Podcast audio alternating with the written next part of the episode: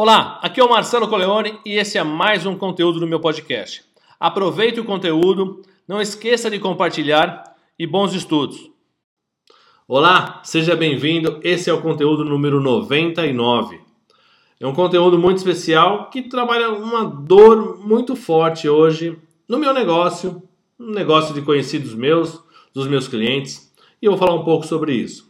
Já comentei em conteúdos anteriores algumas questões correlacionadas, mas esse vou direto ao ponto que é muito crucial e eu acho que você deve enfrentar isso também.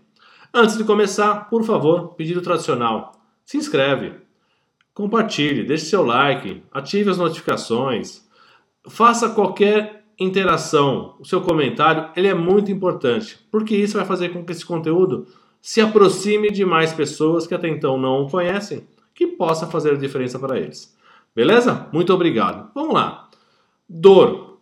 É, hoje eu já falei sobre parcerias. Eu comecei esse canal falando de parcerias estratégicas e eu senti a necessidade de voltar nesse tema, mas com um conceito um pouco diferente. Existem parcerias e toda parceria ela é bem desenvolvida quando você tem aquele, aquele namoro, aquele início de relacionamento onde você pega e você tenta extrair o máximo de informação possível, o máximo de conhecimento possível para viabilizar essa parceria. Seja uma empresa de marketing, seja uma empresa de, de, de delivery, seja qualquer tipo de empresa, de manutenção, não importa. Esse processo ele é totalmente diferenciado. Ele é realmente personalizado para a sua necessidade. E aí começa a fazer a comparação se a, a empresa que vai prestar o serviço para você, ela é aderente ao que você precisa. E de fato, no começo, todas são. Todas. Sem exceção. Parece que para ganhar o mercado, para realmente ganhar, conquistar o cliente, a gente faz qualquer coisa. Eu me lembro muito de político esse negócio. Sinceramente, me lembro algumas coisas de questões políticas. Com o passar do tempo, você é transformado e adequado a um processo padronizado com várias empresas, como se todas as empresas fossem iguais, tivessem as mesmas necessidades.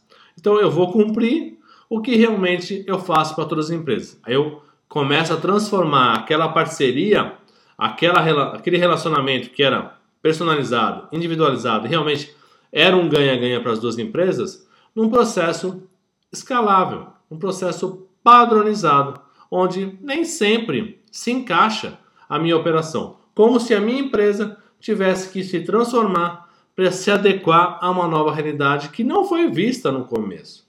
Então, esse tipo de relação de parceria, para mim é totalmente inviável, impraticável. Eu não sei o que acontece. É, eu sou, é, a minha empresa presta muito serviços individualizados e personalizados. Porque eu entendo que os clientes são diferentes, os, os, os objetivos são diferentes, as necessidades são diferentes, o nível de conhecimento é diferente, uma série de coisas. Né? Não dá para comparar é, empresa com empresa, mesmo porque o que forma as empresas são pessoas e pessoas são diferentes umas das outras. Já falei, temos mais 7 bilhões de pessoas no mundo, não existe uma pessoa igual a outra mesmo gêmeos idênticos são diferentes. Como é que eu posso criar um contexto, criar um relacionamento baseado nessa aderência individualizada, personalizada e depois transformar isso num processo padrão? Olha, se você quiser continuar, você tem que se adequar a determinado processo. Isso acontece em todos os segmentos. Treinamento, em tudo. A pessoa realmente endereça aquela questão, depois ela quer padronizar por um processo que funcionou para um, mas talvez não funcione para outra empresa. Por isso que esse relacionamento, essa questão, essa troca, ela precisa ser um pouco mais aprimorada. Ou a estratégia de conquistar clientes e desenvolver clientes para você precisa ser um pouco mais elaborada. Entenda que cada cliente tem uma particularidade.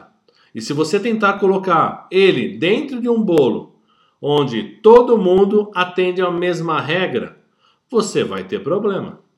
Você vai realmente frustrar essa relação. Você está realmente fazendo com que essa parceria realmente venha a ter um fim rápido. Porque não faz sentido. Não faz sentido. Sabe por quê? Uma outra coisa importante. Nós, no ambiente de hoje, quando eu falo de mudanças tecnológicas, é, complexidade, mundo bunny, VUCA, só entrar no Google e entender o que, que é o bunny, o que, que é o VUCA, já expliquei em conteúdos anteriores, não é, um, não é um intuito aqui agora, mas existe uma complexidade muito grande. Existem variáveis que até então não eram é, observadas, não eram é, consideradas e hoje são. E aí a empresa precisa se adequar a isso constantemente.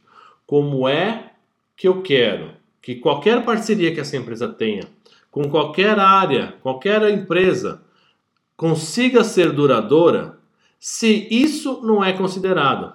Se eu parei no tempo lá atrás, quando eu conheci essa empresa, quando eu fiz aquele namoro, aquele relacionamento, conquistei um cliente e a partir daí aquela informação lá fica paralisada como se fosse uma verdade absoluta, imutável. Não existe isso.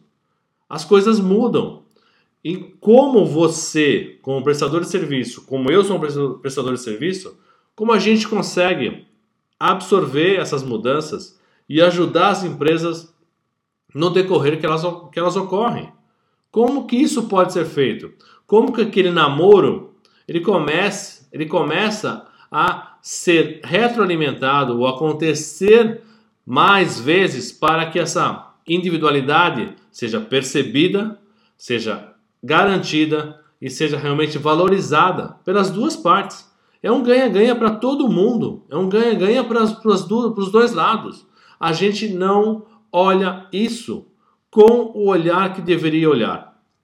E, de novo, esse namoro do início fica estagnado e não se desenvolve. O quanto isso é importante. E aí o que acontece? Quando esse processo não ocorre, quando esse processo de namoro, é, conquista do cliente e encaixe num processo padrão comum para várias empresas, como se as empresas tivessem que se adequar àquilo sempre, isso faz com que se que ocorra, na verdade, uma troca, uma reciclagem de fornecedores naquele segmento e você começa tudo de novo. E quando você começa, quando você começa esse processo de novo, existe todo esse namoro, aí você se atualiza da sua necessidade para a nova empresa. E com o passar do tempo, você precisa, você vai ser adequado no padrão de novo, aí você tem que se romper com aquela empresa, contratar uma outra empresa, entender a individualidade de novo, atualizar essa individualidade com a empresa novamente para seguir adiante. Então você é obrigado a trocar de empresas frequentemente para garantir a sua estratégia atual. Isso não faz sentido. Não faz sentido. É um processo evolutivo. Imagine se você tivesse uma empresa onde você teve esse contexto lá atrás e você renova esse contexto ao longo do tempo é uma evolução. O aprendizado daquela empresa é muito valioso para você trocar para uma outra porque ela, ela se encaixou num padrão e você não está satisfeito com esse trabalho. Olha quão bom seria se isso fosse evolutivo. Se as empresas começassem a olhar para isso. Por que, que elas não olham? Custo, com certeza. Escalabilidade, eu quero escalar, eu quero ter mais clientes. É, quantidade versus qualidade. Mas qual é a rotatividade de clientes que eu tenho? Qual é o turn né, que eu tenho? Qual é a perda de clientes que eu tenho ao longo do tempo? Quantos eu conquisto, quantos eu vou perder? Faz sentido? Faz sentido isso? Eu acredito que um processo somente escalável, sem considerar particularidades, ele atende todo mundo? De fato, não. Eu quero transformar todo mundo naquilo? Sim. Se é um hábito novo, se é uma empresa nova, se é um, uma, uma startup que trouxe um conceito novo, tudo bem, isso funciona muito rápido. Mas e quando não é? E quando não é isso? Então vamos falar. Netflix. Netflix teve 10 anos aí de, de crescimento exponencial de usuários.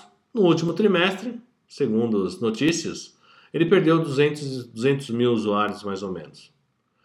Numa base de 221,6 bilhões de usuários, que representa menos de 0,1% da sua base de cliente. A sua desvalorização na, na bolsa de valores da, das ações do Netflix foi desproporcional, 30, na casa de 30%, totalmente desproporcional. Tudo bem. E hoje você vê que outras operações de stream estão aparecendo e estão cativando novos clientes. Então, cativar novos clientes, manter os clientes. O que é mais fácil? Eu entendo que as empresas conseguem fazer bons movimentos para captar novos clientes, mas poucos movimentos para poder manter os clientes na base. E o Netflix está perdendo para Disney Plus, HBO, outras, outras empresas que são do mesmo segmento. Contrariamente ao que foi é, dito lá atrás pelo CEO, que um dos maiores concorrentes dele era o Fortnite, que era um videogame além do Fortnite. A lição de casa de entender que os seus concorrentes diretos também poderiam passar a cativar melhor os clientes. Então, esse jogo de mudanças contínuas, de busca pelo cliente, é, eu entendo que ele, ele se assemelha muito à questão política, infelizmente, que se promete mundos e fundos mas e depois?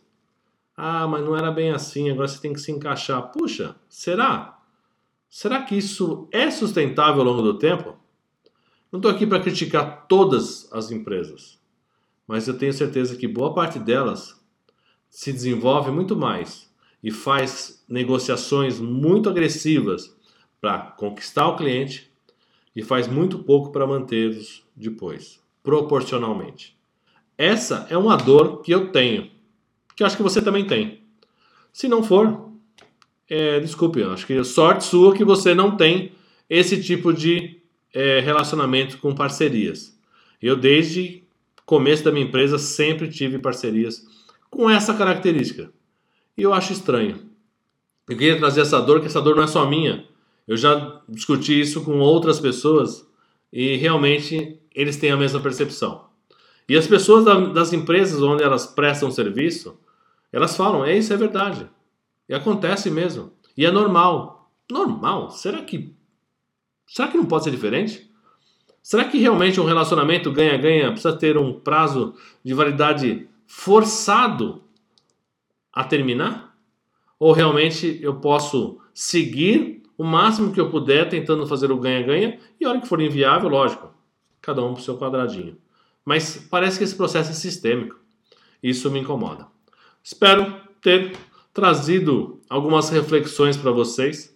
Se você presta serviço, se você recebe serviço de alguém, se você é um prestador como eu, ou se você usa empresas que prestam serviço para você, algumas alternativas e pensar nesses relacionamentos a médio e longo prazo. Como fazer isso acontecer da melhor maneira possível e não perder todo esse conhecimento que já foi instalado desde o início dessa parceria. Ok? Esse foi o conteúdo 99. A gente se encontra no conteúdo número 100. Muito obrigado e bons estudos.